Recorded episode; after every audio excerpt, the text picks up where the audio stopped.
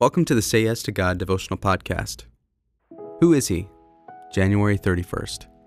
You did not receive a spirit of slavery to fall back into fear, but you've received the spirit of adoption as sons, by whom we cry, Abba, Father. The Spirit Himself bears witness with our spirit that we are children of God. Romans chapter 8 verses 15 through 16. Though it seems an oversimplification to say it, God is amazing. All it takes is a few minutes of unhurried prayer to know this is true. At the same time, we approach the one who is both El Shaddai, God Almighty, and Abba, Father. He is simultaneously beyond comprehension and unimaginably relational. God Almighty and Dad.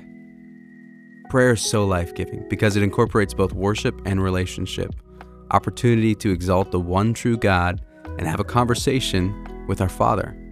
We need both, and He desires both. So here's your next yes to God. We don't want to think of God in a casual way, but we can miss out on joyful intimacy with Him if we never talk with Him as a child does with their father. As you pray, think of Him as both.